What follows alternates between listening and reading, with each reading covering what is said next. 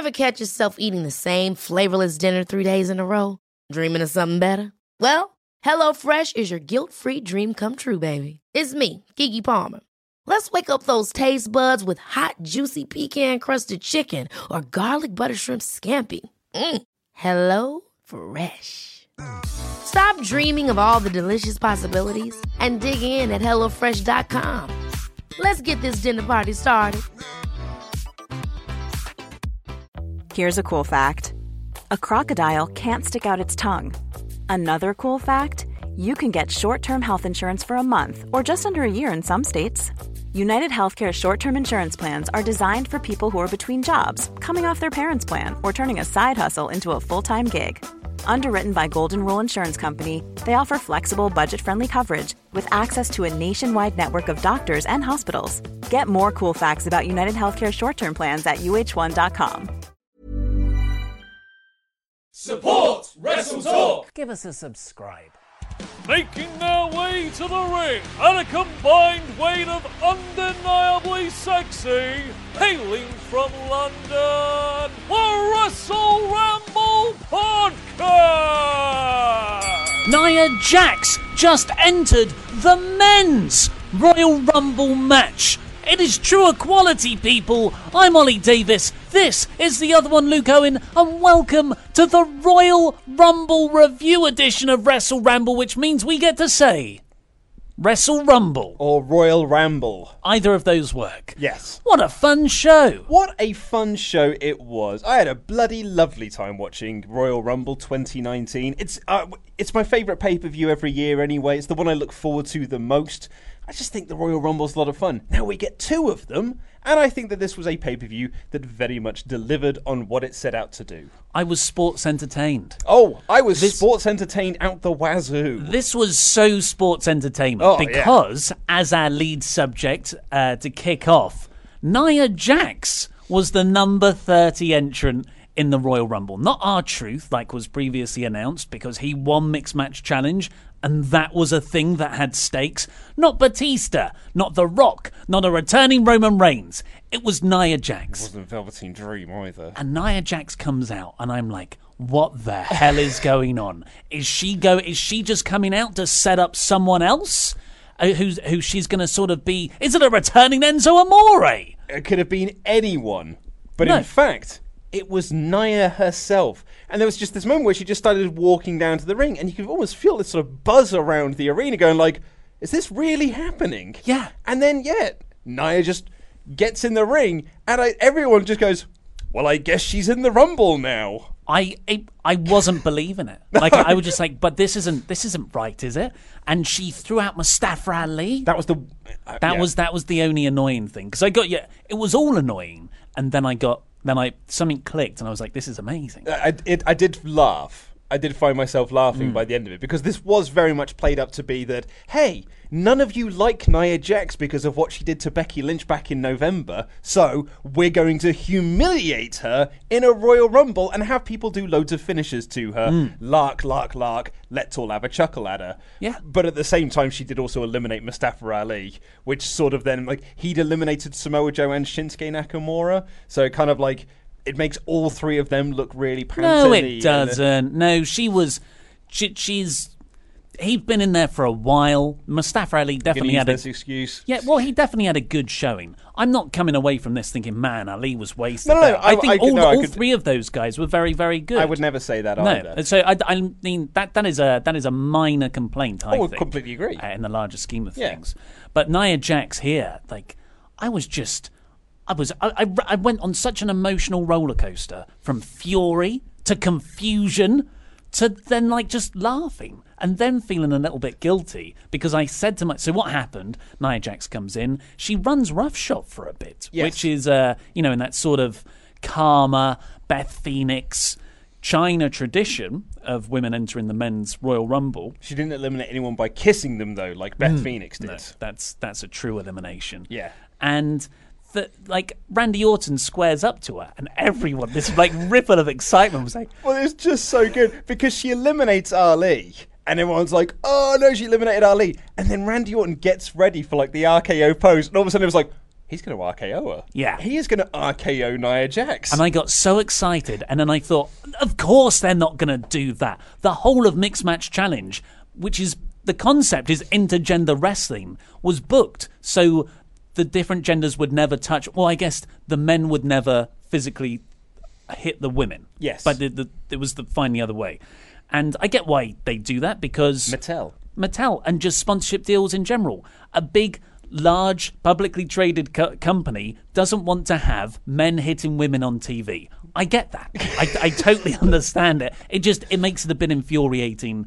And th- there is an argument that true equality would have them all go up against each other. Yeah. It's not like this is a, a superhero kayfabe world where you can massage certain abilities Yes. and have people go up against each other on an equal footing.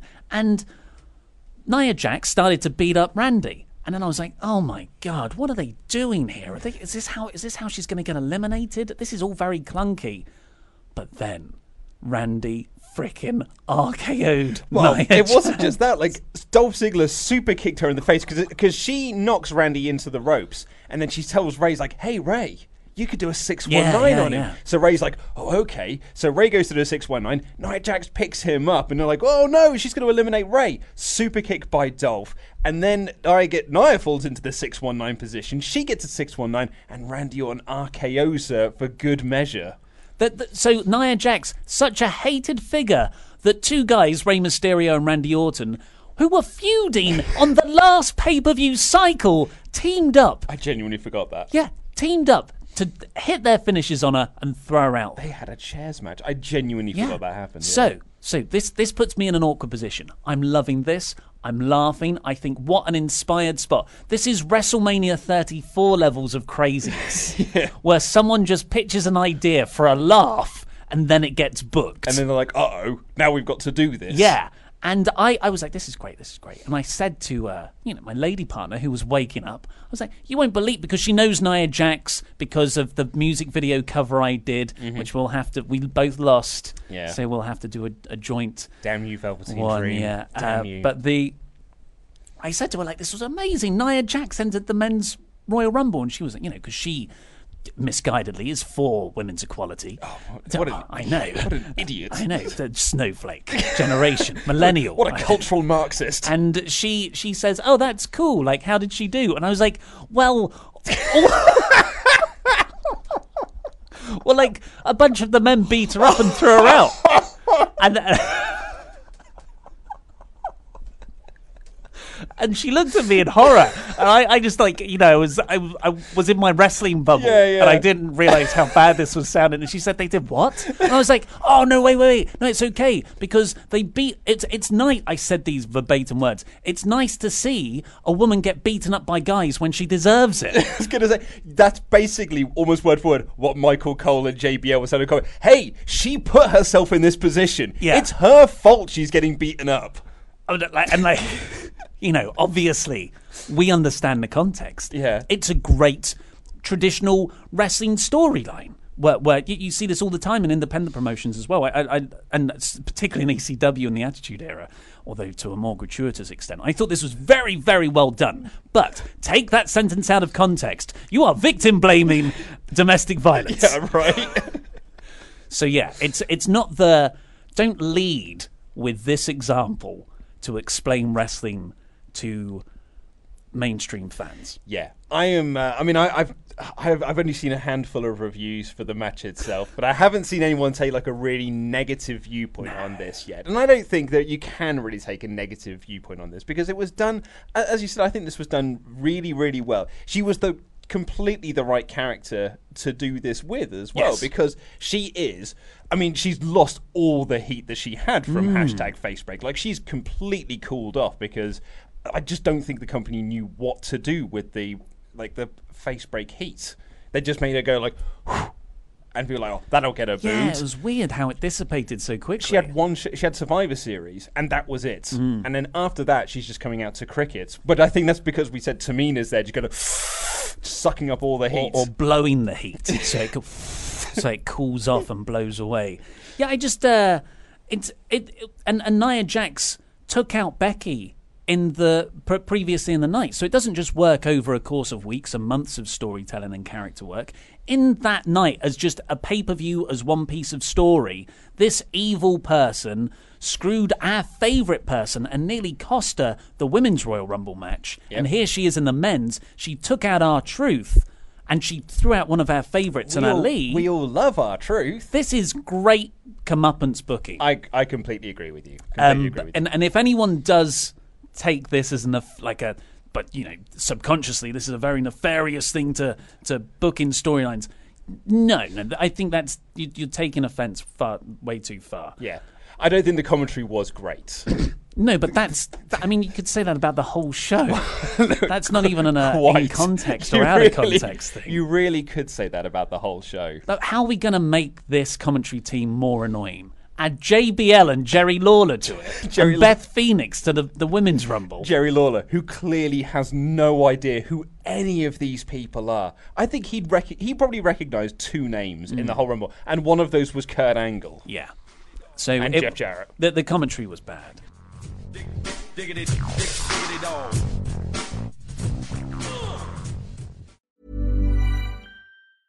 Cool fact a crocodile can't stick out its tongue. Also, you can get health insurance for a month or just under a year in some states. United Healthcare short term insurance plans, underwritten by Golden Rule Insurance Company, offer flexible, budget friendly coverage for you. Learn more at uh1.com.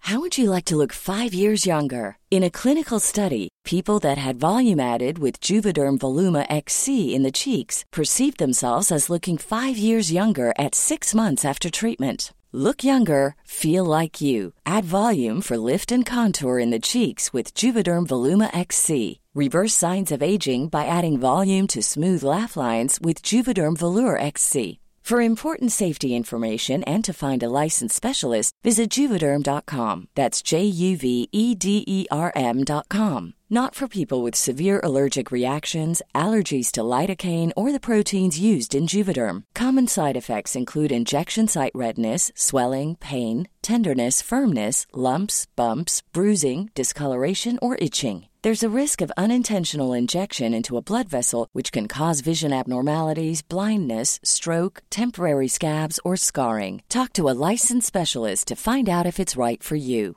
Quality sleep is essential. That's why the Sleep Number Smart Bed is designed for your ever evolving sleep needs. Need a bed that's firmer or softer on either side? Helps you sleep at a comfortable temperature? Sleep Number Smart Beds let you individualize your comfort so you sleep better together. JD Power ranks Sleep Number number 1 in customer satisfaction with mattresses purchased in-store. And now, save 50% on the Sleep Number limited edition Smart Bed for a limited time. For JD Power 2023 award information, visit jdpower.com/awards. Only at a Sleep Number store or sleepnumber.com. Many of us have those stubborn pounds that seem impossible to lose, no matter how good we eat or how hard we work out. My solution is PlushCare.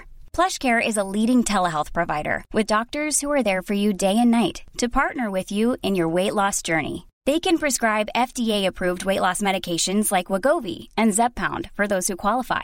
Plus, they accept most insurance plans. To get started, visit plushcare.com slash weight loss. That's plushcare.com slash weight loss.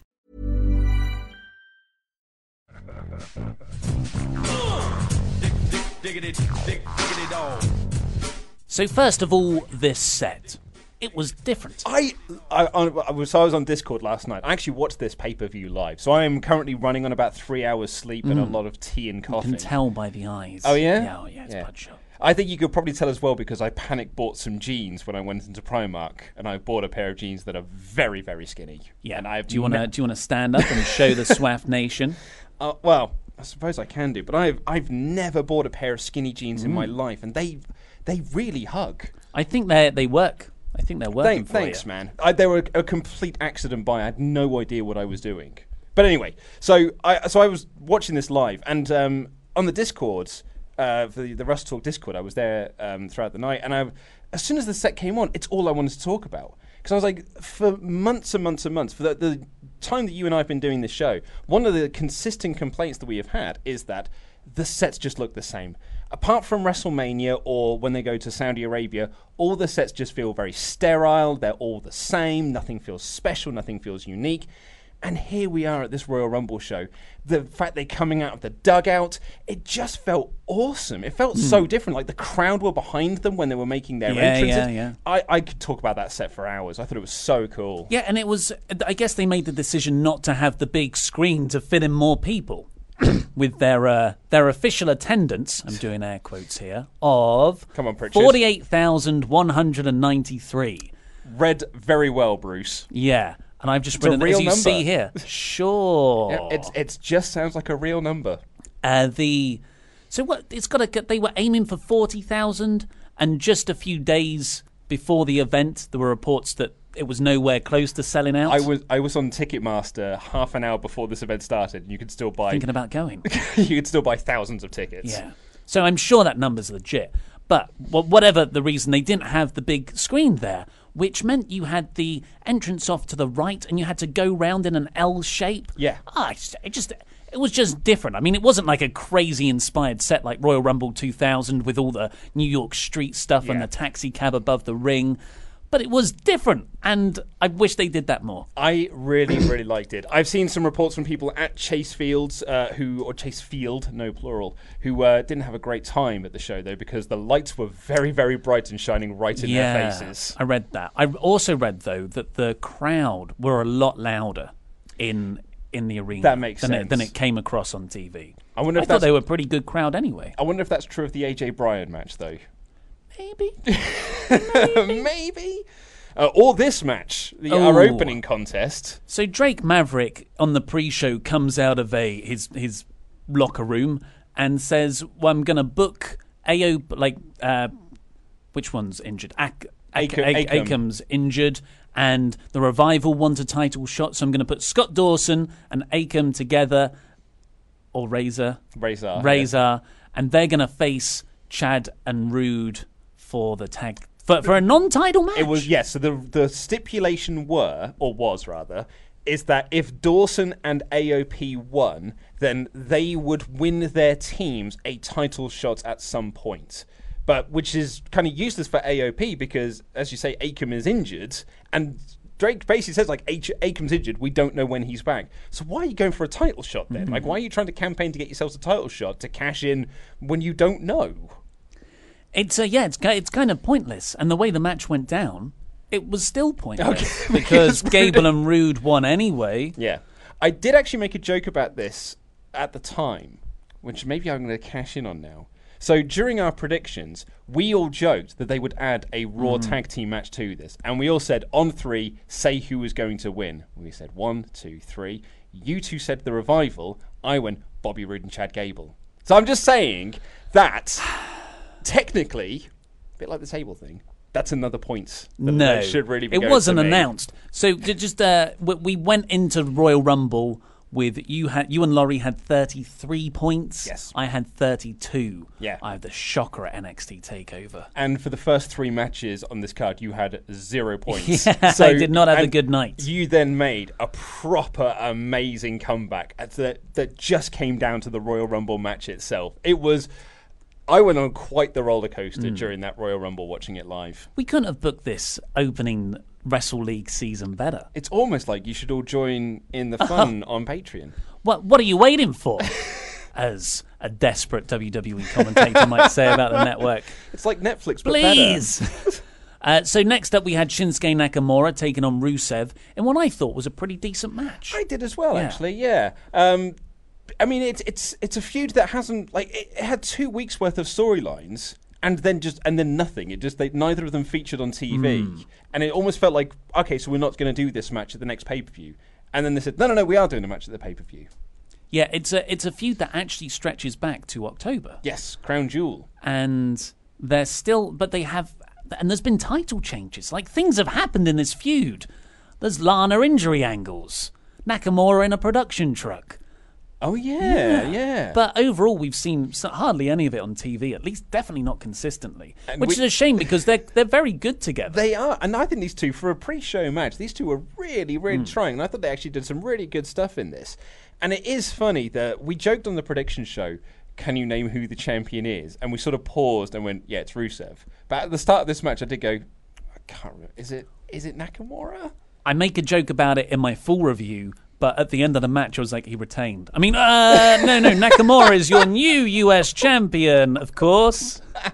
Uh, so that the story here, the the bug, my bugbear in the match was that they cut to Lana every four camera shots. Chekhov's Lana. Yeah, so they're like, hey, Lana's over here, wink. She might interfere in the finish, wink. Don't forget, she. Yeah, I get it. You only need to show me two shots. It was like, move, move, Lana. Move, move, Lana.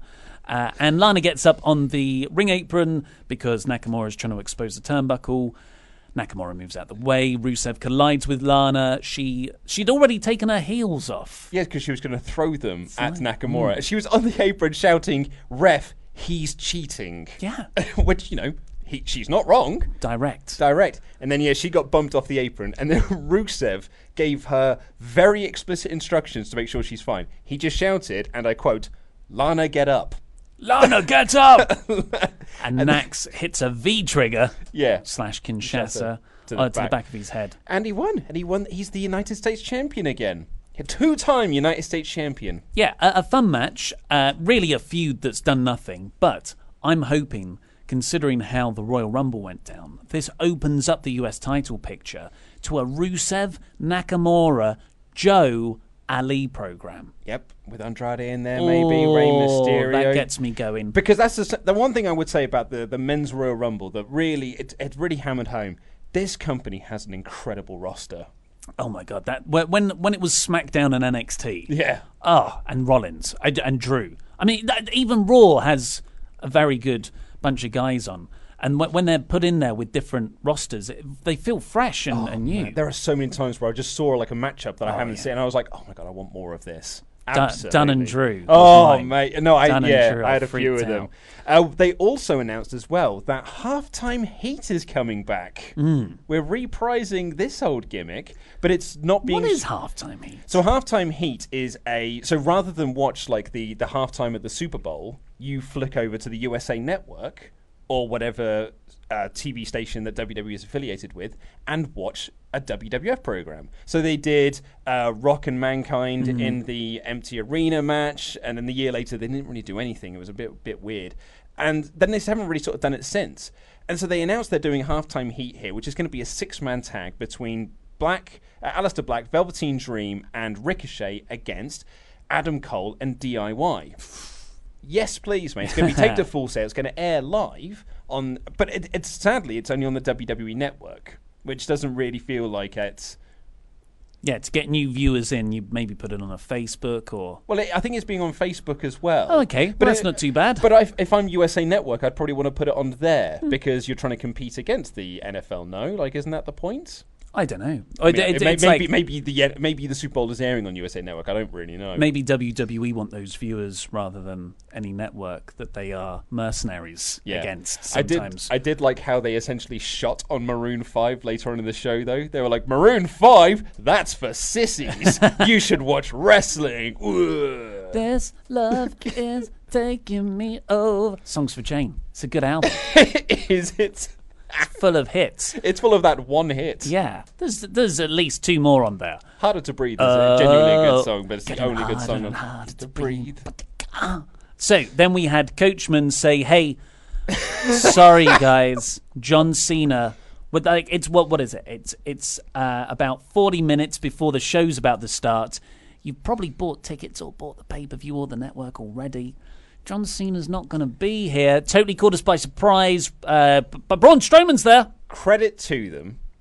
They did announce it before the pre-show started that Cena wasn't going to be in the Rumble, and they have essentially been telling you all week John Cena is unlikely going to be in the Royal Rumble. With that said, I'm, I'm going to take off my Bruce Pritchard hat now and say this was quite a shady little move to make people buy tickets to a show. I think it's. I think it's so. It, I feel like we've all got used to it because WWE do this all the time. Card subject And- to change. Yeah, card subject to change. But they, they've done it a few times recently. They've with, done it twice on this show. yeah, so the Brock and Br- Braun thing and the the Alexa Bliss and Trish Stratus thing. I, I think it's really really cynical. Yeah. I think it's a really carny move. And I, I, I, I'm mad as hell, and I'm not going to take it anymore. I'm going to call them out for it every time they do it. I, I think it's really, really nasty. Yeah. So the story is, um, has, has been reported, uh, and Meltzer was the first one to, to really report this. That Cena was never planned to be in the Rumble. They never had anything set in stone for him because they knew he wasn't going to be there. But they announced him anyway because it was a way to try and sell tickets in this very, very big arena that they were in. Yeah, I think that's if we if any other promotion were to do that, everyone would take them to task. Like if Impact did that, everyone would go crazy against them. Uh, if I mean, New Japan have accidentally done it because a lot of their Japanese wrestlers can't make the American shows because of the government shutdown, and they weren't allowed to get visas in time. But and, and New Japan have faced some criticism for that. Impact faced some criticism for Bound for Glory when they teased that there was going to be a special appearance from someone from the New York area, and everyone assumed it was Chris Jericho, Mm. and it turned out it was James Ellsworth. And they took Impact to task for it. Like, Impact never said it was going to be Chris Yeah. Jericho. You fantasy booked that it was Jericho. Wh- Whereas WWE, because they are such a carny, such a carny, patronising way they treat their fans anyway, I feel like we've all just accepted that this is the way it is. But it's, it's really not, really not cool, No, guys. it's not. After that, we got Buddy Murphy winning, uh, well, retaining rather, against Kalisto, Hideo Itami, and Akira Tozawa in a fun match. Flip de doo match. Yeah, Big, dives. bi- uh, dives. Dives are plenty were in this match. My favourite dive was when Itami was standing on the second rope and he was lifting up the top rope, and uh, Tozawa dived through his legs onto Kalisto, who was in an electric chair position on Buddy Murphy. Yeah. That was contrived. I like my dives contrived. Yeah, absolutely. Uh, you and I both had Hideo down here to Hmm. uh, to win the cruiserweight championship, and then he came out to the ring, and my heart sank because I could hear your voice in the back of my head going like, "Oh, he's not in WWE shape." I thought that. I didn't want know. to body shame, but I know. yeah, I could hear you saying that in the back of my head. He's not in WWE shape, and I was No. like, not only is he not winning this match, he's going to take the pin. Yeah, and he's probably leaving the company in the next couple of months to AEW or New Japan, which he should, really. He's not doing anything of note here. Um, yeah, it was, it, it- this was a really fun match. It was just a bunch of spots, though, and in the rich tradition of 205 Live and Cruiserweight multi man matches, I didn't think this was anywhere near as good as the bunch of five and six man matches they had on the road to WrestleMania last year. Agreed. So yeah, this was this was a fun match, but five minutes too short and didn't really tell a story in there. I thought. No, I completely agree. Um, it's my first time hearing Aiden English on 205 Live commentary. What do you make of it? Yeah. Yeah, I, d- I I don't think he really brought anything. He's taken a lot of stick on Twitter, though. People say he sounds like Kermit the Frog. I, I can see, But I can o- hear that only, a bit. Only he doesn't sound like Kermit the Frog. Because Kermit the Frog is more like this. He's more high pitched, whereas he's much lower. If anything, he sounds like Fozzie Bear. Hmm. Well, I, I, I can, I can hear, I can hear the tonal similarities, Hmm. but uh, I, it's just, I, there's no point to him being there. Like, what? He's a wrestler. Yeah. he's he's a he's a really good singer and wrestler. Had a great act. How do you look at that and go, let's move him to 205 live commentary? Where they were looking at Percy Watson, go like, "You really are stinking up this commentary desk, aren't you?" Is Aiden doing anything? Yeah. So then we started the main show, and oh, just before we get yes? just before we get to the main show, there was a I, I, I said this on Twitter at the time, but they kept saying like Daniel Bryan is a bad guy because he cares about the planet, and that's not why he's a bad guy. The reason he's a bad guy is the way he goes about his cause of why he cares about the planet. He's doing it in an obnoxious, patronizing way. That's why he's a heel. But they kept going like going like, "Oh god, this guy just cares about the planet. He's an idiot." And like one what an awful person. David Otunga kept calling him Captain Planet over here. And I'm like, "He was the good guy." Yeah. It's literally in the theme song, "He's a hero." Stop calling him Captain Planet. yeah. Had to Well, that's I, I mean that's probably betrays the the larger morality of the company. Yeah, well, someone pointed out to me on Twitter Captain Planet was a Ted Turner creation. That's probably why they hate yeah. Captain Planet so much. Uh, yeah, but the main card kicked off with Asuka versus Becky Lynch, where we got this awful thing that they do, which is that they and and a lot of sports sports things do this. They will have CGI graphics broadcast live where it looks like it's what do you call it? Augmented reality. Yeah. So it looks like there's this huge picture, that huge 3D rendering that says the man hovering over the audience. And it looks like early noughties word art guffins that I can make on After Effects. Granted, I can't render it live and make it appear on a broadcast. That obviously takes some doing, but that doesn't stop it looking crap. Yeah. It is good. Like, I think it looks bad now. It's going to look terrible next year. Yeah. You remember like all those CGI heavy movies in like 2001 where you look back at it now going like, oh dearie Yeah. me, those look those have not dated well. But at the time, I'm like, at least this is like, you go back and you watch Alien 3 and that Oscar winning effect where he runs around a, a bathroom, you're like, oh, at the time I believed that. Yeah. And The Abyss, like, oh, I thought that was a real thing. Jurassic Park as well. Jurassic Park holds up though. It- the the, uh, the animatronic stuff does, but the some of the I think it all CG holds bits, up. some of the CG bits don't. I think, but this doesn't even look good in real time.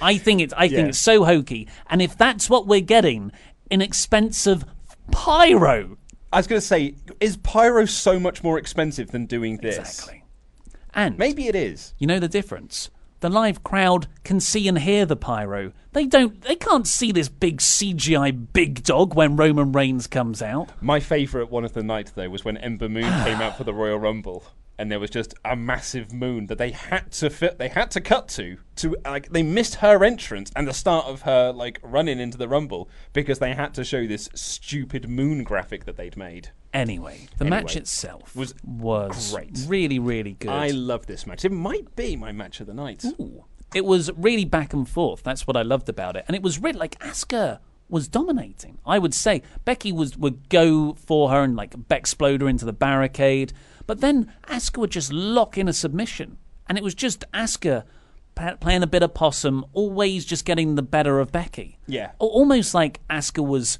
luring Becky into a trap. I thought, yeah, I thought it was a, a very well structured match. And then it just like at the end of it, the, the the final sequence of the match was essentially just like I'm going to do my submission, but if I can't do that, I'm going to do your submission instead and tap you out with your own move. So you had Asuka doing the the disarmer, you had Becky doing the the Asuka lock. I just thought it was a really like almost attitude era feel to to doing that, of like stealing each other's finishing moves and things like that.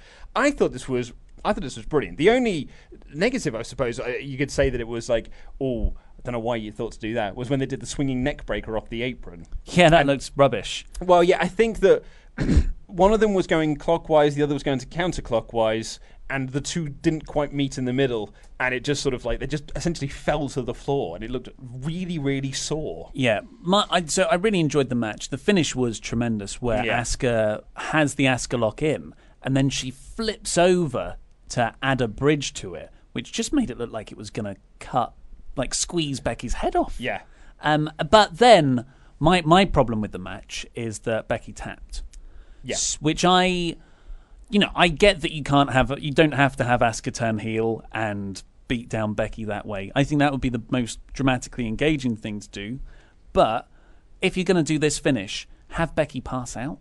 Her tapping, it just doesn't, it doesn't No, no, I- like like gel with her character of always fighting Yeah, and never I- giving I, up. I totally get what you. I totally mm. get where you're coming from, and I, and I and I do agree to a certain extent. But as I've said, like in the predictions and sort of in the run up to this, you have Asuka needed to get a win. Yeah. she needs to get a big win here to kind of kick off this title reign because she won the title through nefarious means of someone else interfering f- from a different feud, and she essentially won the title because.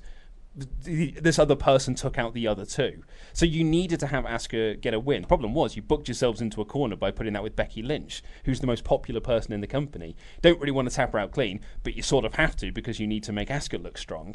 And it, it, it's the classic example of like, yeah, on didn't really have a good finish for this, but we've got to do one of them. Well, yeah, I, I, I fully agree with all that. Like, Asuka needed to win. Asuka needed to win decisively. Uh, but, but yeah, you can protect Becky in that by not having her. I think they pr- protected her by having her like Asuka had to go to this like ooper duper evolved submission move that she had to pull out of her bag of tricks because she couldn't get her to tap out any other way. I, I disagree, but I think it was a very, very good match. Then we got Ms. Man versus The Bar. And Shane McMahon right out the gate. So uh, Shane, Shane and Miz go over to Miz's dad at ringside. The story here has been that Miz and Shane's dads have never really fully accepted them or been proud of them in wrestling, and that they, when they come out here, Miz's dad is there, and they go over and hug him. I'm like, but he's what? What is the story here? Yeah. Because your dad's being pretty supportive right there. Yeah. It, it's it's a storyline that doesn't particularly. I feel like they've dropped the motivation as soon as they were together. Like, Yeah. now's the new story time. Yeah. What? You haven't wrapped up the old one. Uh, but this was this was a fun match, but it was underpinned by a story I think was completely backwards, which is Miz getting worked over and Shane McMahon being the one to save him. He's the best in the world. He out wrestled AJ Styles. I know, He yeah. went toe to toe with The Undertaker inside Hell in a Cell. He is one of the greatest wrestlers. He's up there with John Cena, one of the greatest of all time. He can't be the one that's He getting showed worked up over. in Saudi Arabia. He's the star of this team. He can't be the one that's getting worked over. Look, Shane's character has always been he never gives up. He's got a lot of heart. He's a madman, but ultimately he loses and he is an untrained wrestler. I don't know what happened. Did they think he went off Batman style and trained with ninjas while he was away? because he's come back where he's this MMA expert. Yeah. He's if anything he's older and more untrained. He looks like a tank. not, not in a good way. And Sweating everywhere. yeah, and he's really like overcoming people who have been doing this full time professionally for 15 years. Nice shooting star press, though. That was. Like, all that said, he, that, that was a nice shooting star press. Nice a shooting shooting shame. Yeah, nice shooting Shane press. I also liked when he did the coast to coast and Cesaro caught him in the swing. Yeah. That, I thought that was a very good spot. Very good spot. But I, I enjoyed the match. I'm just, I d- I'm, I'm annoyed that WWE think this is Shane's character when it never has been. And then they celebrate with Miz's dad I thought that was sweet It was It was sweet. cute. But I'm just like, They gave they gave his dad one of the titles. It was so nice. Miz main evented WrestleMania as the WWE champion. Would you be proud of that WrestleMania main event? It, it is un, it is in like top five worst Mania main events of all time. Okay, whatever. Uh, but yes, as you've written there, while they're celebrating, I wasn't paying attention to Miz Dad. I was paying attention to the SWAFT sign that was in the crowd. Big swaft Thank sign, you. mate. Thank you, whoever got that in. I uh yeah, I, I'm.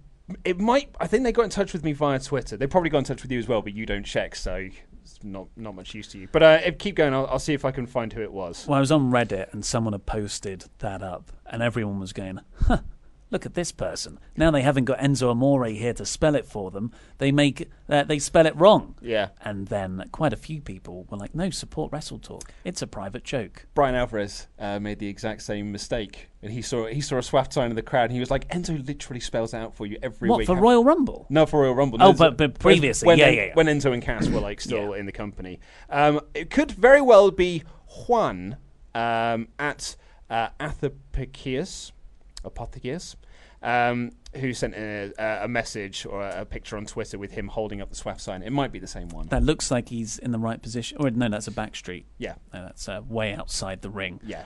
Thank but you. It, but it was a big sign, so it could. Yeah. he might have held that up from the parking lot and still be seen. I feel like more people are going to look at that giant head that someone was holding up. Yeah. That was a good head. if someone can make that of my head, I made that head- joke on Twitter actually. It's like, yeah. hey, look at that giant head. What?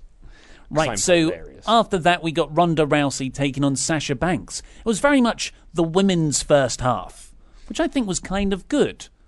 That you, I don't know why, I just felt it was a nice way to separate the Rumble matches from each other and then have all the stories for the women's stuff go into that part and then all the stories for the men's part to go into this part. That that is a, a, a nice way to, to put it. I think if I was laying out this show, I would have put the uh, women's rumble on last.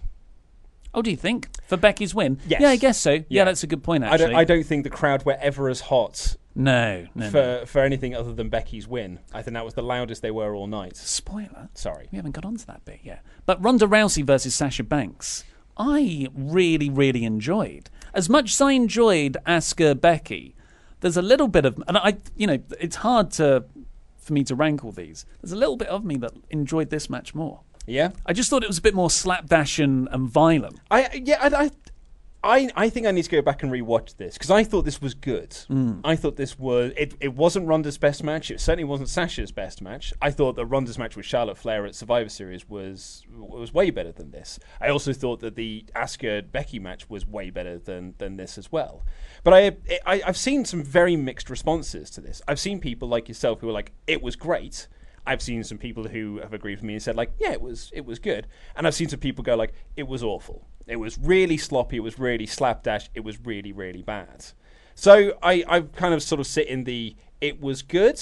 I want to I want to give it another watch because I've like I've seen some other people really really rave about it. So I want to go back and rewatch it. Maybe I wasn't in the right uh, frame of mind. But unfortunately, but because this is the internet in 2019, if you say something is good, that means you do not think it was great. Yeah. and therefore you thought it was bad. The uh, I I think it's worth rewatching with the Brock Finn match in mind as that well. Brock Finn match was rad. because it's kind of the same thing. You've you- both both matches have these UFC former UFC stars who are seemingly undefeatable champions, and you've got these challengers that were thrown together in the last couple of weeks who you don't think are going to win. But both, for me, both Brock and Ronda really made you buy into the idea that these people could win. And uh, for me, again, it's Ronda's selling. Oh, yeah. Sasha took a lot of the match, and most of it was Ronda in these various arm bars to bank statement transitions. And there are a few bits that I never thought she was going to win, just like I never thought Finn was going to win. But I was definitely invested in the drama of the match. you know, there was a point when I thought Finn might, and I think that I think that might be the difference here. I don't think I've since this has been kicked off, and because of the year, the 2018 that she's had, I've never bought Banks in this position. Hmm. In in terms of this feud, like you go back two years ago, absolutely, you'd say like Sasha Banks, of course she's going for the Raw Women's Championship, but this version of Sasha Banks, I'm like, this just feels like filler. This really does feel like it's a filler match as we're, we're getting in towards WrestleMania, and we're going into the much bigger match of her versus Becky or Charlotte. So I, I maybe that's why I'm I wasn't as into this as some others were. Yeah, well, I, I totally agree with that as well because neither Finn or Sasha have been built up to the extent they should have been for these opportunities. Yeah. Opportunity, freaking hell, that is everywhere. the WrestleMania 35 video package has opportunity in big word, like in a big font across the screen. That's it because you're not fighting for like championships. We've given you the opportunity to perform on such a big stage. Ah. Count your lucky stars you work for this company. like if if I'm buying these things, I'm like, oh, what what makes me more excited from a sales perspective? Opportunity or title shot?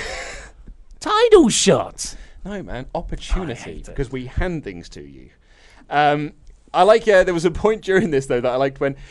Do you know what my issue I've got with Ronda's armbar is?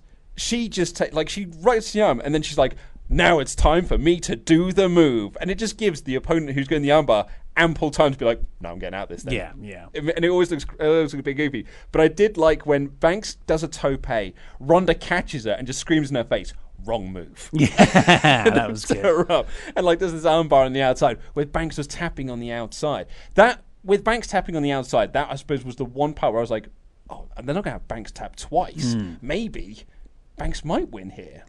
Well, they didn't. Uh, they, w- that was a really good wrinkle to make you Yeah. invest in Banks potentially winning. But uh, yeah, it was Banks.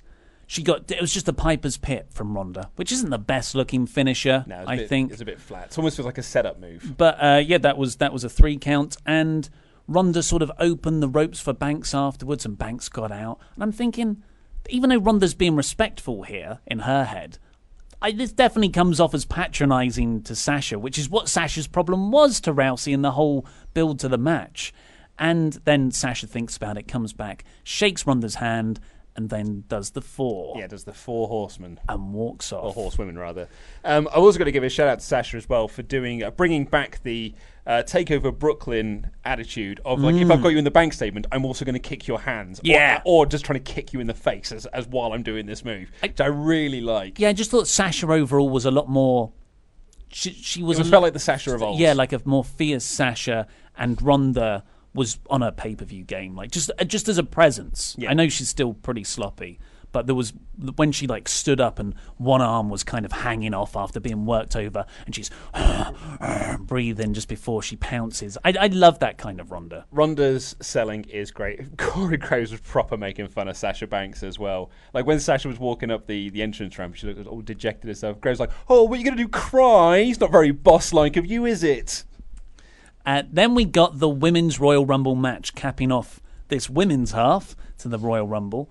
And it started off with Lacey Evans making her in ring debut at number one. Yeah, if I was to sum up this match, Uh-huh. I would say first half, very, very bad. Yeah. Second half, very, very good. But Because that's where the stars came. but the first half of this, oh dear, Mm-hmm. it just seemed like every new person that came in was like determined to mess something up. Yeah, so let's let's skip through them. It was it was Lacey Evans with Natalya, and then Mandy Rose came out. Can we, uh, on Lacey, this is her debut in Hmm. the company. As uh, her main roster debut. Uh, This is the first time she's been in ring, so I missed that week of Raw. Yeah. So she didn't have a match then. So this is her in ring debut. She's come out number one. She's cutting this promo to try and get her character across. I think she's really emphasizing her southern drawl. And then the first thing she does with Natalya is fall down and then tried to do a kip up and fall down again. and I was like, bad start for Lacey. Yeah, and it's not like yeah Mandy Rose, Liv Morgan. It was almost like they were saying Natalya. Let's see how good you are. Can you save this? We're going to give you the Iron Woman role in this match, but to get that, you must make these other women look hmm. good.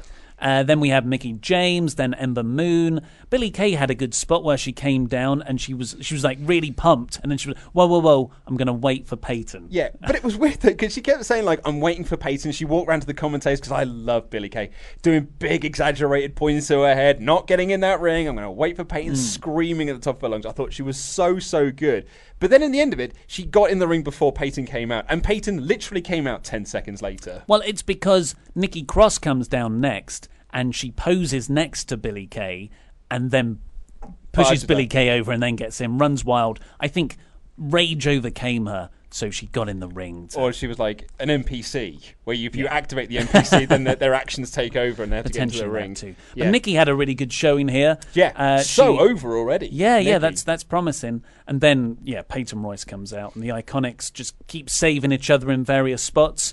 I've written Tamina comes out, business just picked up. Mate, I d- did you pick up on Tamina's new nickname? no, They shout. They shouted this on her new nickname, the Sultress of Savagery, Christ, that is bad. Because Best you see- best for business. because you see, she's from Samoa, therefore hmm. she is a savage. Hmm. I, I, but you know, say what you will about Tamina. When she got in the ring and she stared down with Cross, the crowd were like, "Oh, she's More kind." for Cross than anything else, though. But sometimes you just need someone to to be there. I like we, we think that she's this heat vacuum or this heat cooler. She's a heat freezer. but sometimes she isn't. She's like it just mildly Yeah. mildly affects it. So yeah, I don't know. was- but yeah. Uh, Xia Xia Li came out next. Nobody Yep. knew who she was. Yeah, she's from the Mae Young Classic. She's the first Chinese woman to ever work in a WWE ring. Oh, Chinese woman. Yeah, I guess that would be right. I can't think of anyone else. Yeah, good kicks. Then and, um, um, my notes said good kicks. Then oh dear, she does some stuff with Tamina. It was not good. Sarah Logan comes out, and the moon nearly gets eliminated, but has this great spot where she holds on to the bottom rope with her feet. and how did Sarah Logan try to combat this? She was lifting her feet up. Yeah. I was like, no, Sarah, you want to push down on them if you want to get her out the ring. Yeah, there's bad tactics sometimes. like in the men's, very bad tactics. in the men's match, Elias did an old school rope walk. Yeah. No good for a Royal Rumble match. No, that is a terrible idea. uh, then we got Charlotte come out. Yeah, I like how everyone sort of dogpiled onto Flair. I thought that was really, really nice. Uh, Lacey Evans eliminates both iconics during this bit. Kairi Sane, I then thought the, um, the the staging of eliminations was was quite sloppy in places because it almost feels like you just do elimination, then you it, eliminations happened when new people were coming in, so you never the cameras never knew where to focus on because it's like, well, we've got to show the people making their entrance, but if we do that, we also then miss an elimination. There were times because I've written the iconics are out question mark Yeah. because it, it wasn't shown. it was uh, to me that looked like Uh, they they were meant to do it just before the timing, but they were a bit slow. Yeah. So they thought, "Oh God, that person's coming out! Quick, I'll throw you out." Yeah. So a bit a bit of sloppiness there. Um, yeah, Kairi Sane got a nice pop. We had a Sane Charlotte chop battle. With Charlotte just completely no selling Kairi Sane's chops. That was pretty cool. I, I didn't it was, mind. I thought it was great. I thought it was really, really awesome. Um, then Maria Kanellis, who did not ask for her release. Look, she's in this match. There was a Charlotte and Lacey Evans stare down here, and they played it up like it was a big deal. I just I couldn't care less about. It It was that Spider-Man meme where both the Spider-Men are pointing at each other. They looked exactly the same. Very and it, blonde. It was. There was some timing that had gone wrong here. Either they started doing this stare down too early, or Maria was too late getting into the ring. Because the whole point was they would have this stare down, and then Maria would get between them and go like, "No, no, no, you focus on hmm. me. I'm a part of this." But for whatever reason, Charlotte and Lacey were just staring at each other and just they just had to say things. Maybe and they it were was- falling in love. They had to just stand there for a long time. Uh, then we got Naomi, who, you know, she this was like the first proper story feud Yeah. thing. She went straight for Mandy Rose and eliminated her. But then, in, for what I thought was the most incredible near elimination spot, Mandy goes to powerbomb Rose. No, sorry, Mandy goes to powerbomb Naomi off of the bar- off the apron. Jeez, I'm not going to describe this very well. But Naomi Picture, gets if you on- will. onto the barricade, runs the top of the barricade, and does this. She nearly slips at one point. Yeah, I, I, I, think she did that intentionally. Oh, I reckon. Yeah, yeah, Oh, mate, it worked because I literally went. Yeah, it's to make you buy into it. Oh, mate, and very then, good. And then she does this huge jump from the barricade to the steel steps. I looked at that jump. I was like, no way. I thought that she's someone's going to catch her right in Yeah. midair. Yeah, No. I thought it was like. Do you remember when Kofi was going to do this? When he was on the announcers table and he was going to like leap back, and he essentially was like, "I can't make this jump," so he got JBL's chair to do the pogo stick thing. I thought that's another thing. I was like, she can't make that jump. Yeah, there's yeah. no way, and she did it, and she did it like effortless, effortlessly Hmm. And seamlessly. I thought it was really, really impressive. But like a true heel, Rose took her out anyway Oh, after that boo. tremendous effort. Do you think we're doing too many of these Kofi spots? There were a lot of them. Yeah, Um, there were but four I- in the show. Yeah, but I didn't mind them because they're all kind of different. And if anything, I would have preferred if Kofi didn't. I'd just save them all for the women's because the, all the women's stuff I was really impressed by. I the Kofi yeah. stuff I was a bit like, eh. I almost feel like it's time for Kofi to hang up that Mm. and just like one year, just don't do anything and just get eliminated. give it to Ricochet, who will just hover a foot above the air wherever he goes. big old glitch that he is. Yeah. Uh, so Lacey yeah. Evans was finally added at this point, by Oh, the way. She she? lasted like half an hour in this match. Then we got Candice LeRae, who was, you know, that was a, a nice little Yeah. spot for her to come out. Loads of NXT little bits, not call ups, of course. More, I'm kind of got a theory on one of them You that Luke have. doesn't think Luke immediately crapped on when I told him. then we get uh, quite comfortably the worst part of the match for me. Alicia Fox has a stare down with Maria What are you talking about? She is a pioneer of women's wrestling. I heard one podcast say she is a fantastic wrestler. That is a direct quote. Which podcast was that? I'm not going to name the podcast because I actually really like the podcast. It's just, it is not a viewpoint I agree on. Um, she has a really good Northern Light suplex. That's where it ends, though. yeah. And Uh, she's committed to her character. Yeah. Uh, so Alicia Fox and Kanellis kind of team up for a bit, but divas. then they were yeah. divas reunited. Maria gets Fox's hat, which is stupid. Corey Graves had a good line about Alicia being a uh, what? What's the the freaking game the kids play? What's the kids? oh, what? I don't fidget spinner. I don't no, know. no, the the game the kids play. Come on, what is it? Pokemon. No, no, no, no, no. Um, Where they all they all fight on an island. It's like a Battle- royale Fortnite? thing. Fortnite.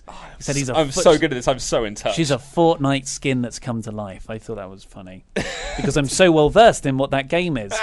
And Maria stamps on that hat, and Alicia Fox looks at that and throws a tantrum. crowd was so dead for Oh, it this. was awkward. It was so so awkward because I think they thought this would be like a big pop moment Hmm. because I, I guess they think the hat is over. It's not. It's not. Uh, that, yeah, Chris Jericho's scarf. It is not. Yeah, Casey- Francesca, this is not. Catanzaro comes out next. Has she ever been on NXT TV? She might have been, yes. Um, I, it might have been before we started doing the weekly reviews. Sure. So uh, she very well may have been. She was part of the Mae Young Classic, I can tell you that much. I I get this because they they love her on WWE.com. They're always talking about how good she is. an American Ninja Warrior. Yeah, yeah. So I Was she the first woman to beat it? I can't remember. I don't know. I I, I wouldn't be surprised if she is immediately called up. Oh, yeah. Like absolutely. skipping NXT entirely in a kind of reverse Braun Strowman way, where it's not because he's so she's so big, it's because she's so tiny. Yeah. She is so tiny. We looked online; she's under five foot. Yeah. she she's a different because like all the other women there, she even looks smaller than them when they're they're because they're short, but they've got. A, much more muscle mass, I guess. It's all right, because Lena Vega will be in next. But like she was, she looked so much tinier compared to Vega. I thought. Mm-hmm. Um, yeah. So She is very, very small, but she's very, very athletic. Yeah. They're already like calling her on commentary. They're calling her the mighty Casey, um, which is, I'm proud to say, a sports reference. I understand. What it's an it? American sports reference. It's a poem, I believe, about a baseball game and about a, uh, a batter at the field called the mighty Casey. Right. Uh, and the only reason I know that is because there's a season one episode of The Twilight Zone. Uh, which is uh, sort of does a, a, a Of version of that poem. so we'll just speed through uh, the next few bits. Vega comes down. You had the Gargano Almas. Skip over Zelina Vega coming out dressed like Vega from Street Fighter. That was also a reference I understood. I felt like Captain America two bits in a row. I understood that reference. And they had a Vega Candice stare down, which was great. Yep. Then the Riot Squad came out. Liv and uh, Sarah had already been eliminated, but they were dragging people out. Uh, this is where Zelina hides under the ring. Dana Brooke comes out. Sane is flipped out brutally. Yeah. But then Io Shirai comes out. Io Shirai. Io Shirai. Ian Shirai. she hits a moonsault on all of the Riot Squad. Rhea Ripley, looking enormous. She's, so tall. She's great. Uh, that, you say that like Kacy's going to get an immediate call up. I looked at Rhea Ripley and I was like, she's getting a call up very, very soon. She's UK. yeah, but that's She's going to stay down but she's there also forever. very tall. Uh, Kacy's thrown out by Rhea Ripley, but her feet don't touch the ground, and she does a very impressive handstand walk to the ring post, wraps her legs round the ring post, and crunches up. Yeah. I it was thought- like it was an American Ninja Warrior course. I thought that was better than uh, that was my favourite of the Hmm. four near eliminations. Uh, then we get Sonya Deville. Uh, Zelina Zelina Vega is underneath the ring hiding from everyone. She laughs at Dana Brooke being eliminated.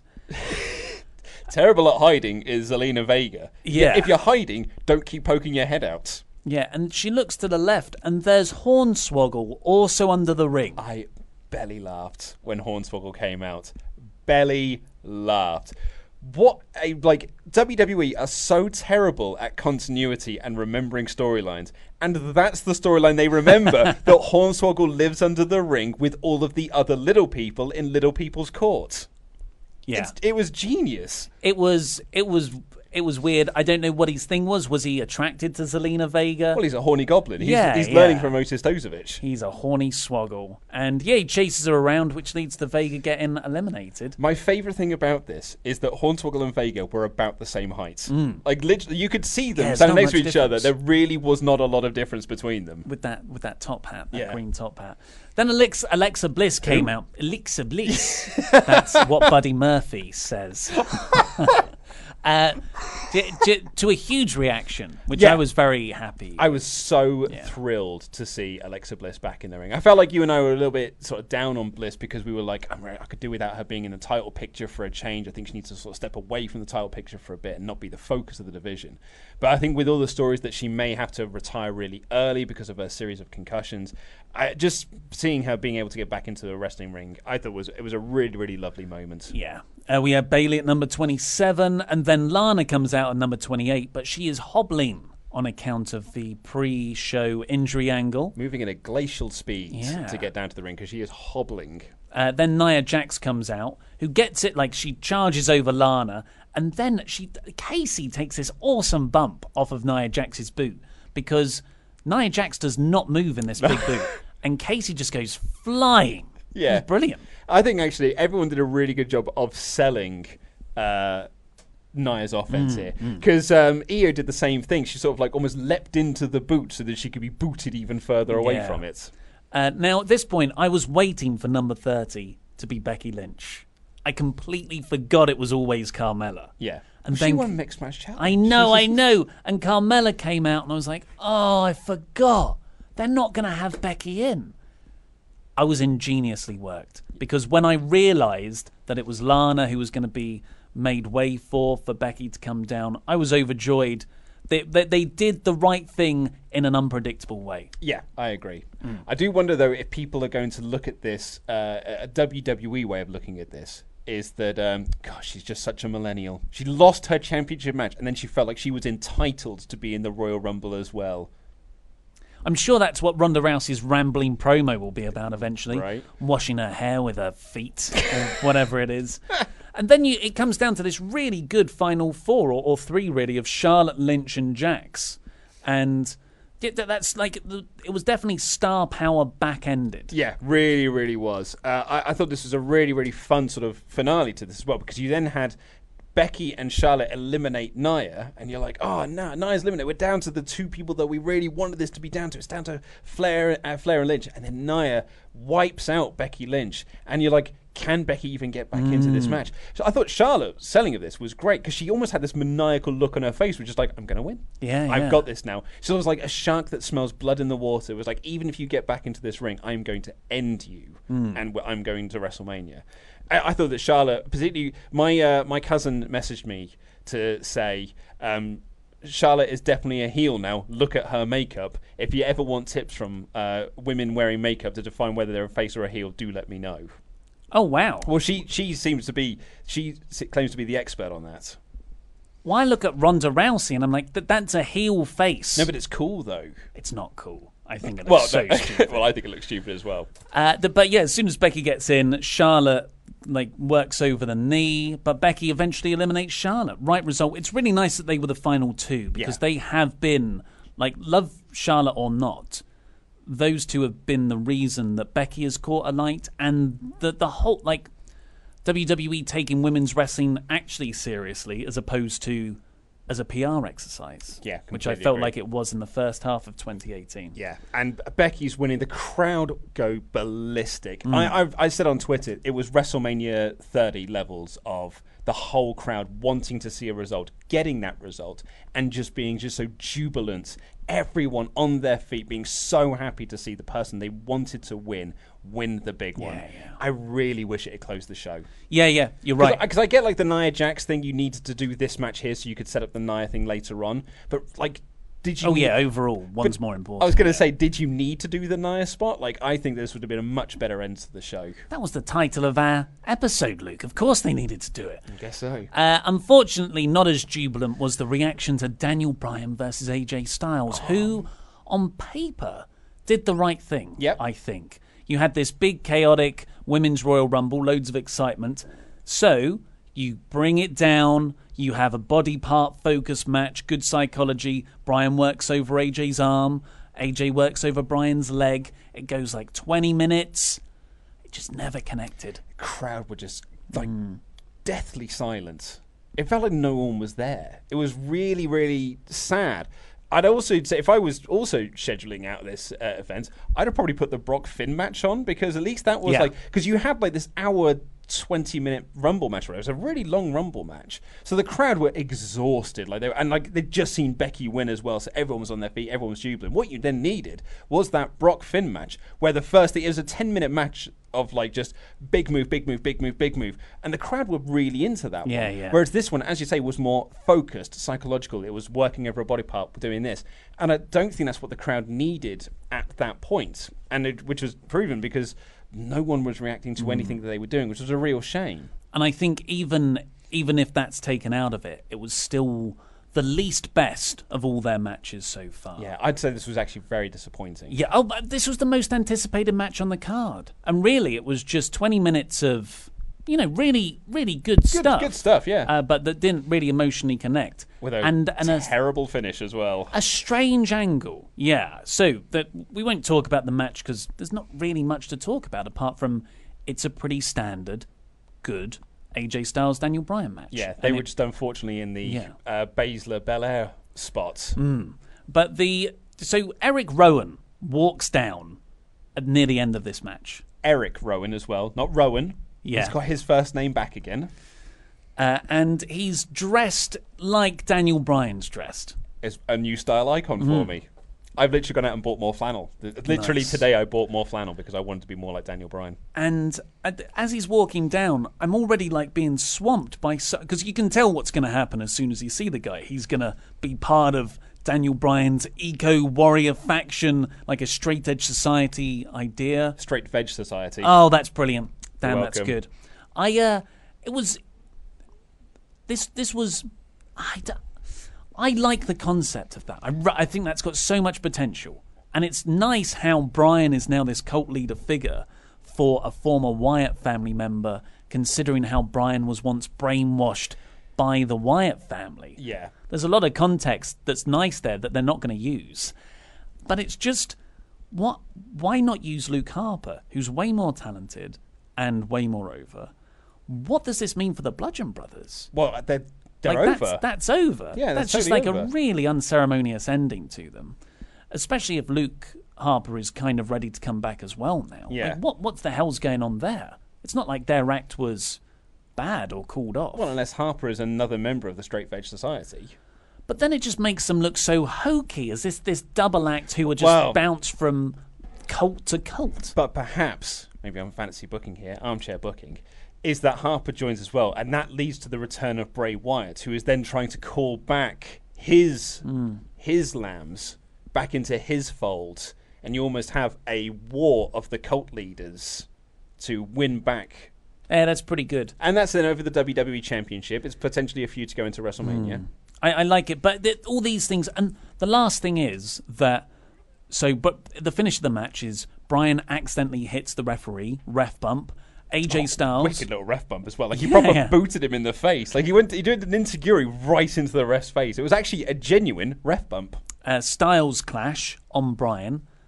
AJ has it won, but Rowan gets in, delivers such a crappy choke slam. It's, it's not a choke slam though, because he grabs him by the face. It's like an iron claw slam. Uh, it was rubbish. I didn't like it. And then for AJ to lie there for a while while Bryan made the cover and the referee to count, I thought it made I thought it made AJ look pretty damn stupid. Hey man, it's just good to see Eric Rowan getting that main event push that he got back in 2013 or something. You remember he had that stairs match with the Big Show? Oh, I thought you were going to say his WrestleMania match with The Rock. I forgot about that. Yeah, uh, no, I was talking about his legitimate one, like when he was in the Survivor Series main event Hmm. uh, with him and Cena and Ziggler. I have no idea why they're doing all this. Harper is so good. Harper is so good. But Rowan is getting the opportunities, and I He's taller. I appreciate the ironic love of Rowan. I like all the big red stuff, but not when it comes out in practice, guys. uh, yeah, this was a match that never really caught a light. No. And the closing angle could have been good, but it lacks star power. I don't think anyone cares about Eric Rowan. I also think that angle coming 20 minutes into the match as well, like Mm. that finish 20 minutes into the match was not what the fans needed to see at this point. But we did get a cracking Brock Lesnar Finn Balor Oh, This match. was 10 minutes and it was brilliant. Yeah. It was so, so great. classic Lesnar match where he does a lot of moves. It's just based around a few big moves that are done over and over again. But crucially, he is selling here. His selling was absolutely awesome because he, he destroyed the announcers table and he, he took the, the, the, padding off of it or whatever and then he goes to charge into it but uh, Finn gets out of the way and he charges right into like the spiked edge point of the table right into like where he had that like life-threatening injury I can't remember what it was the thing was It's the, the bit that you could us. That's the one. Yeah. Uh, diverticulitis. Yeah, that's yeah, the one. that's what I said. Yeah, and so, and it was in that, and that meant that Brock then couldn't do half of his arsenal because he'd try and do a suplex, and he would hit a suplex, but it would hurt him at the same Mm. time. And all it took was him to try and do an F five, and Finn got that slight little breathing room, and. Finn was like, I've got to capitalize. You could Finn's selling of this. I, I just thought everyone's selling was so good because Finn essentially, you could see it in his eyes. He was said, "This is my one shot. Yeah. I've got one chance to take advantage here, and if I don't get it now, I'm not winning this match." And he's just going hell for leather with this. And then he hits the coup de grace. There's big time coup de grace that he proper stick the landing. And Brock's selling of that was like, this is my la- this is my last chance to win this match. I've got to lock in something now. And he just grabs a Kimura, and his selling of that was like, have I got it? Have I, have I got this move in? And Finn taps out. I just I thought it was brilliant. Yeah, it was a really fun, big hitting match, and that finish was superb. Yeah. Because that coup de grace is all in. that almost signed with Cody. That's how all in that, that coup de grace was. Yeah. And then Finn made. I forgot that Finn made the pin. I thought it just went straight into the Kimura after that. No, it's one, two, and then Brock so smoothly locks in the Kimura, and his face is ridiculous. Yeah. He is. He's just got the full on Brock Yeah. face where he's really intense and he he wins. Uh, but you know, it was that, it's that really unique style of victory, just like the AJ and Bryan matches for the last two years of Survivor Series, where Brock decisively won. Like I had no doubts that he, he could win, but he struggled. Yeah. and I really bought into the struggle. It makes Finn look great. It makes Brock look like he can be beaten, which is an important thing for such a like monster character. And then he took his frustrations of that match about how this little, this small guy took him to the limit, and he was really annoyed about that. So then just started throwing him around as, as if almost to prove a point. And I thought that was actually a really nice character moment for, for Brock. Yeah, so it was three Germans and an F5. Now, I saw a lot of people say after after I'd watched it, oh, is that to set up a WrestleMania match? Like a rematch I said the same thing. with the Demon. Yep. So the Demon versus Brock Lesnar at WrestleMania. You beat Finn the man, but can Yeah. you beat Finn the demon? and then Seth challenges Daniel Bryan for the SmackDown title. that was my thinking. I, I mean that that sounds great, but I saw that and I was like, oh, Brock's being a dick again, and I never thought anything of it. I was like, oh yeah, Brock's been a dick again. Yeah.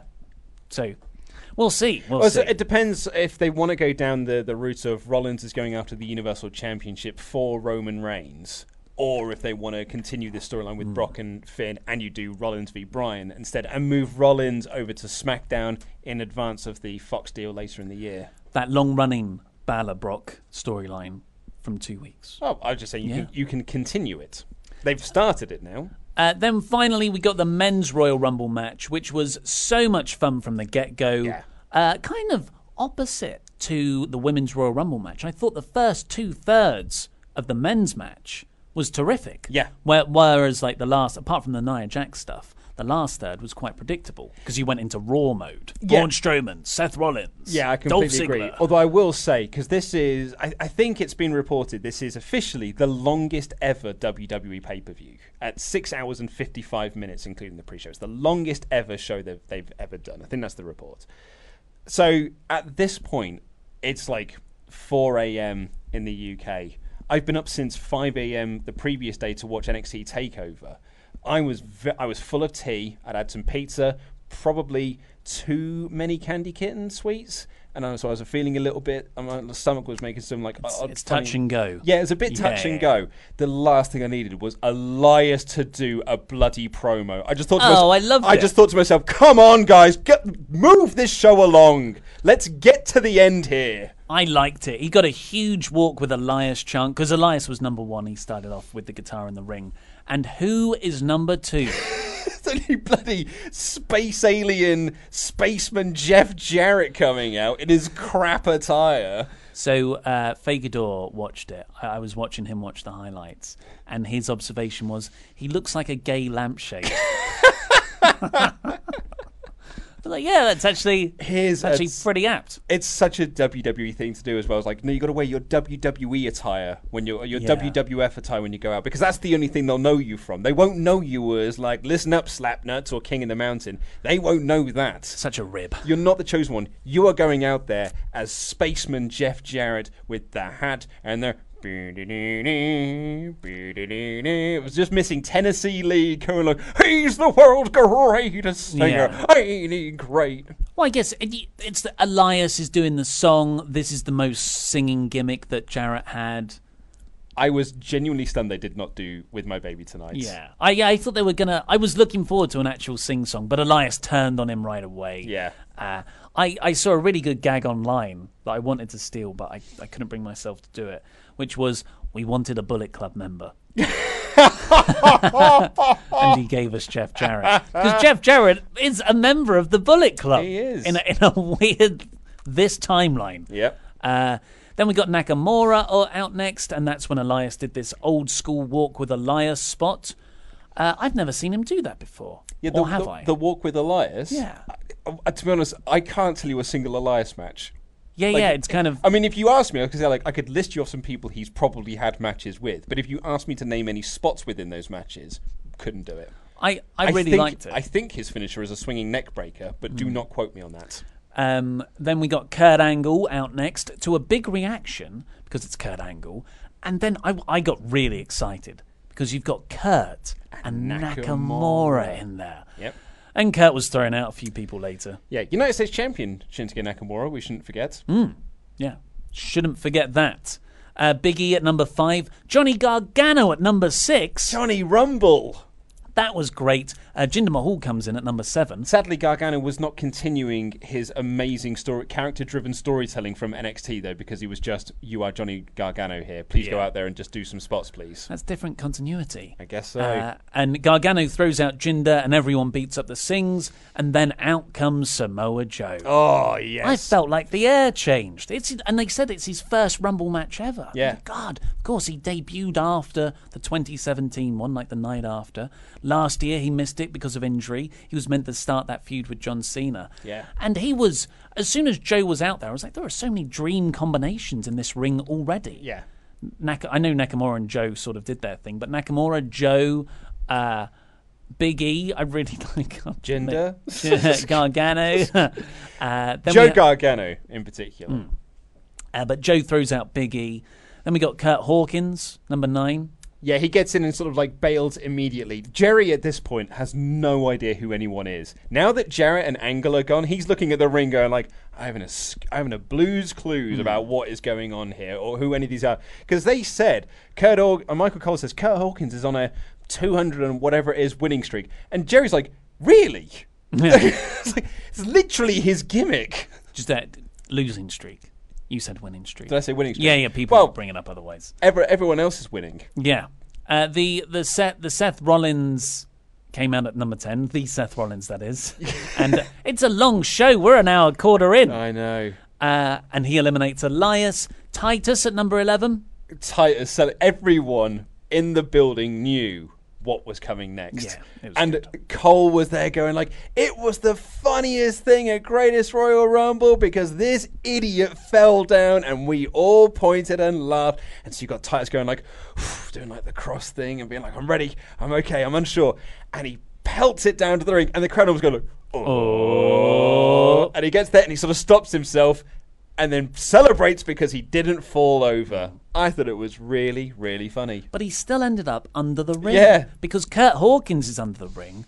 And Titus goes in after him. Yeah. So it- you still get that visual of him sliding under. I thought it was a very well done spot. I did see one review that said it would have been really funny if they'd changed gear while they were under there. I and thought it would have been the other yeah. side.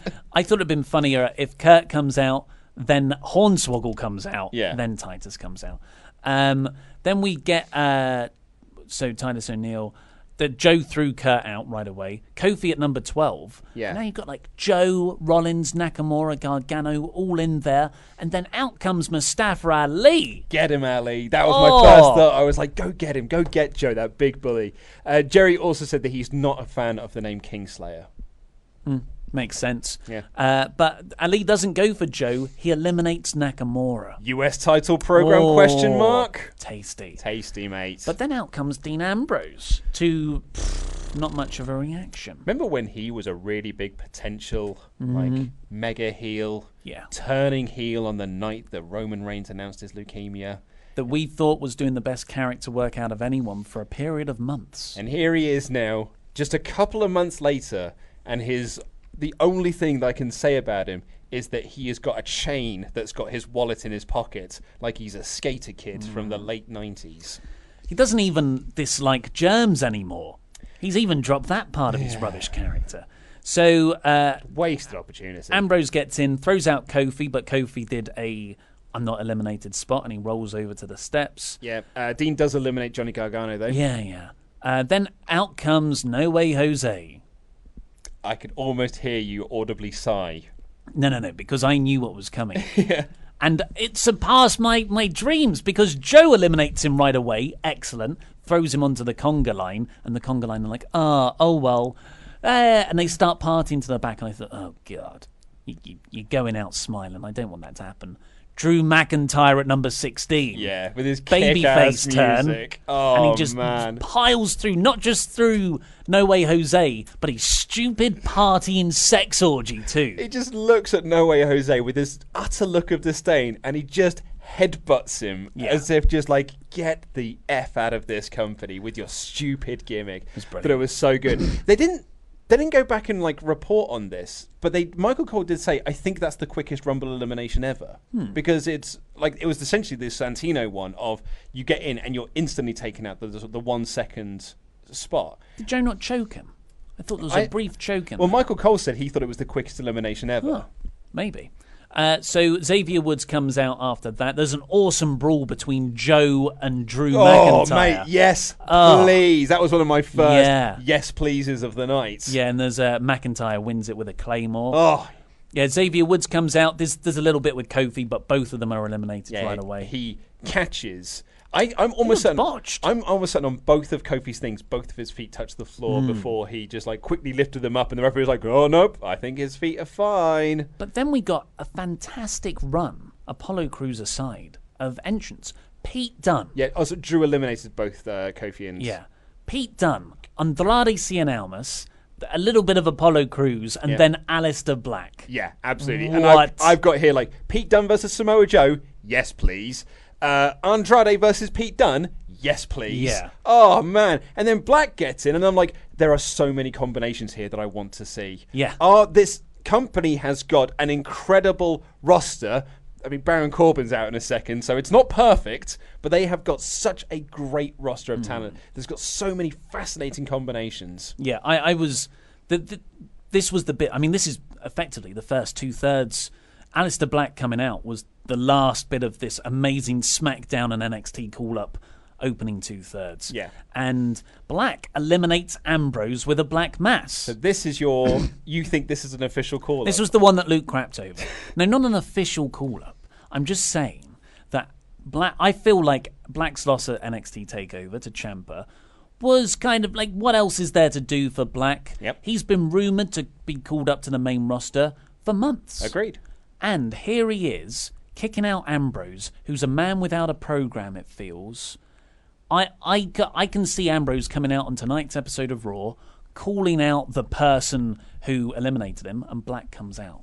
And now Ambrose fits into that Dolph Ziggler mode of I am the first person you beat on the main roster. And amazingly enough, that is not the only time we're going to say Dolph Ziggler's name in this bloody Yeah, review. who would have thought it? Uh, so yeah, no, I, I can sort of see where you're coming from. I think though, when you first said it, I did think Dean was the Intercontinental Champion.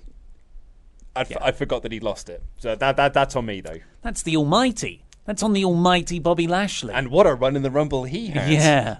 Uh, that was good though. Uh, so Shelton Benjamin comes out next, but that, Okay, so I, I, I, I said to interrupt, but I was on such an emotional roller coaster in this few, in this match because our Wrestle League predictions really came down to this match. Going into this match, I had three options in front of me: either Seth Rollins wins and you and I tie, but if Braun wins, then I go one point uh, uh, and even further ahead, and I'm fine. All I needed though, because as soon as the match started, I was like, "Bloody Seth Rollins is winning this." I don't know why I picked Braun. What stupid! I should have listened to Dave Meltzer. Dave Meltzer reported it months ago that Seth was winning this. I should have listened. And then, so I, th- I was like, well, "Seth's winning." So what I need is I need Velveteen Dream. I just need my surprise pick of Velveteen Dream to come into this Rumble, and I'll be fine. Because if I get that one point, it doesn't matter if Seth wins, because I'm still one point ahead of you. So every single time that buzzer went down, I was like, please be Dream. Please be Dream. I was like delirious because I was so tired. And when Shelton Benjamin came down, I was like, why are you here? Why are you not Velveteen Dream? And I had I said that to almost every single person. I was messaging my friend Kel, and he was like counting down with me and being like, there are still like five more people that have already been announced, and we're like at 24. I, I don't think Dream's coming down, mate. I feel your pain, man. I, I thought Lita was going to come out in, in one of these spots. You unfortunately, Yeah, you yeah, but it was Nia Jax. I picked the wrong lady. You did. Uh, but in, when Benjamin comes out, he did nothing really. But Ali eliminated Joe here. Yes. Which is what we were all rooting spot. for. Yes. Yep. And that's a great way to further their feud on SmackDown and hopefully spiral into the US title picture.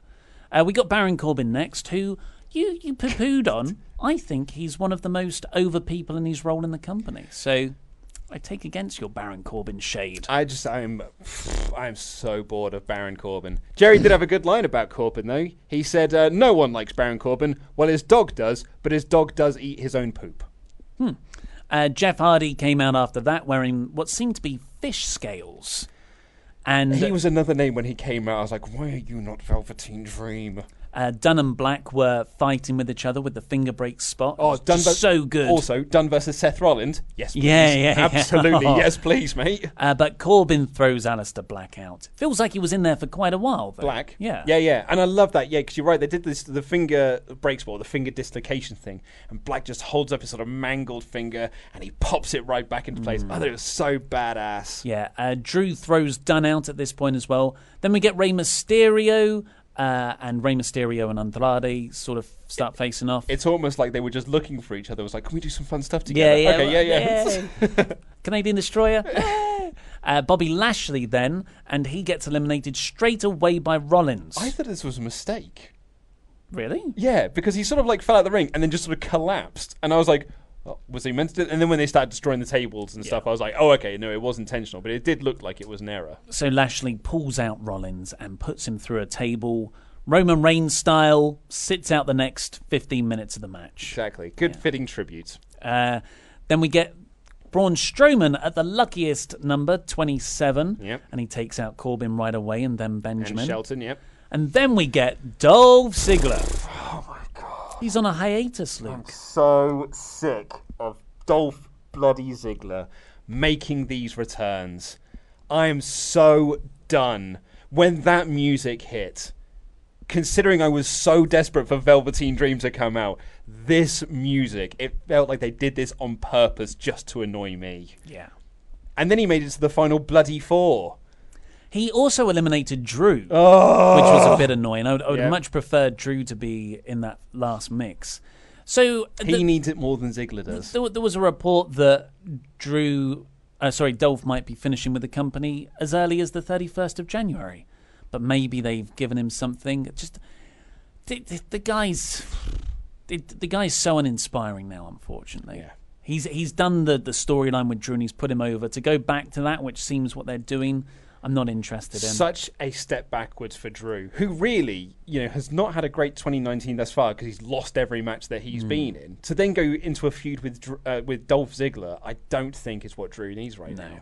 Uh, then we got Randy Orton from Elder, number 29. Brilliant. And uh, there was a big Tower of Doom spot here So with ra- Rey Almas and a bunch of other people. Amazing, no one died. Yeah. because what this was, it was a Tower of Doom with Braun, with Andrade in an electric chair position, who had Ali in a suplex, who then got hit by Rey doing a crossbody off the top rope. Everyone collapsed. It looked brilliant. Yeah. And also, what a feat of strength by Braun Strowman to be lifting up Andrade, who was lifting up someone else. yeah, oh, it was cool. great. Uh, then we got number 30, R-Truth, Not Velveteen Dream, because of Mixed Match Challenge. But this is when Nia Jax comes out. We've talked about all that stuff that actually happened. Yep. Feels like a fever dream. And then the final uh, bunch were Randy eliminating Rey, Almas eliminated Randy, uh, making Almas was the sole surviving SmackDown member. With all the good talents, you mean? Yeah, with with uh, with Ziggler, Rollins, and Braun all in there. Yeah. And just after the match, that I was so into all the SmackDown and NXT stuff, it felt a bit like haha Survivor Series again. Yeah. But you know, last year it was two SmackDown. Oh no, it was two Japanese people. Yeah. it was Shinsuke Nakamura won last year, and, and Becky had won for SmackDown in the Women's Rumble. So can't get too beaten up about these things. I suppose not. I did see someone say though, and it's one of those things because How to Wrestling did a, a podcast recently on the Rumble, like a, a How to Rumble episode, and they were like, "Why don't they use the Rumble more to like create a new star? Like rather than have established people win the Rumble, why don't you have an NXT call up win the Rumble?" And be like, oh my god! Well, now they're going on to uh, WrestleMania. And I, someone said in a podcast review of this show, if it had been Adam Cole, and you this is how you did the undisputed era's call up and you had adam cole win the rumble like that. If, if you're going to do this match last, if you're putting the men's rumble on last when you had Becky winning earlier in the night, you've got to do something big that people are going to be talking about the hmm. next day. Because I can tell you this: no one's talking about Seth winning this as the as the go as the final as the final image of this show. No one's talking about Seth winning. Yeah, It's it's not it wasn't the hottest end, but I you know I, I think it's the right result. Oh, it's the right Uh, result, I, yeah. I'm I'm looking forward to Seth versus Brock at Mania. Unless it's Seth, unless it's Bryan. Yeah, unless it's that. Uh, but yeah, so Seth won with a pretty cool little standoff Really with Braun cool, on the apron, and then hitting a curb stomp on the apron for the win. And it felt for a moment there that he wasn't going to point to the sign. he left it a bit late. I thought I know, he "Eh, the, the copyright logo is going to show in a second, Yeah. and then point. It's because they didn't have okay. they they had nowhere to hang the WrestleMania sign like Mm. they usually do in a building, so they had to have it on a on a screen, and you could almost hear the people, fran- the IT guys, frantically loading up the image, getting it to the right resolution, to put it up onto the screen. It's like this one here. He should have pointed to the like a CGI one, just Yeah.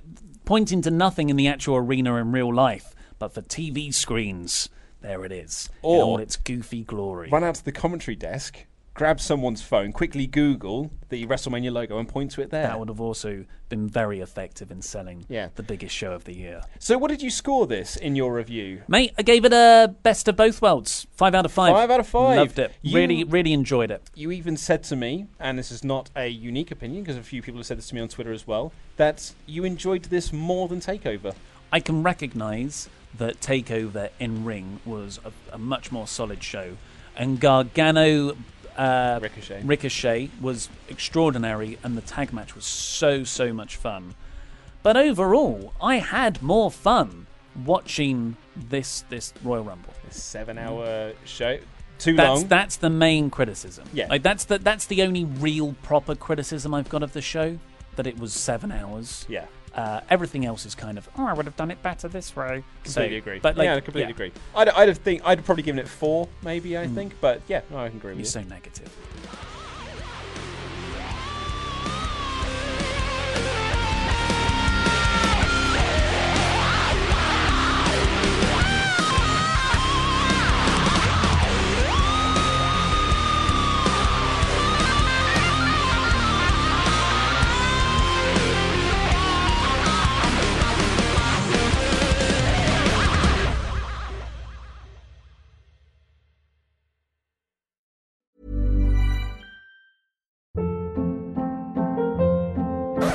Hold up. What was that? Boring. No flavor. That was as bad as those leftovers you ate all week. Keke Palmer here, and it's time to say hello to something fresh and guilt-free. Hello Fresh. Jazz up dinner with pecan-crusted chicken or garlic butter shrimp scampi. Now that's music to my mouth. Hello Fresh. Let's get this dinner party started. Discover all the delicious possibilities at hellofresh.com. Hi, I'm Daniel, founder of Pretty Litter. Cats and cat owners deserve better than any old fashioned litter. That's why I teamed up with scientists and veterinarians to create Pretty Litter. Its innovative crystal formula has superior odor control and weighs up to 80% less than clay litter. Pretty Litter even monitors health by changing colors to help detect early signs of potential illness. It's the world's smartest kitty litter. Go to prettylitter.com and use code ACAST for 20% off your first order and a free cat toy. Terms and conditions apply. See site for details. Planning for your next trip? Elevate your travel style with Quince. Quince has all the jet setting essentials you'll want for your next getaway, like European linen, premium luggage options, buttery soft Italian leather bags, and so much more. And is all priced at 50 to 80% less than similar brands. Plus, Quince only works with factories that use safe and ethical manufacturing practices. Pack your bags with high-quality essentials you'll be wearing for vacations to come with Quince. Go to quince.com slash pack for free shipping and 365-day returns.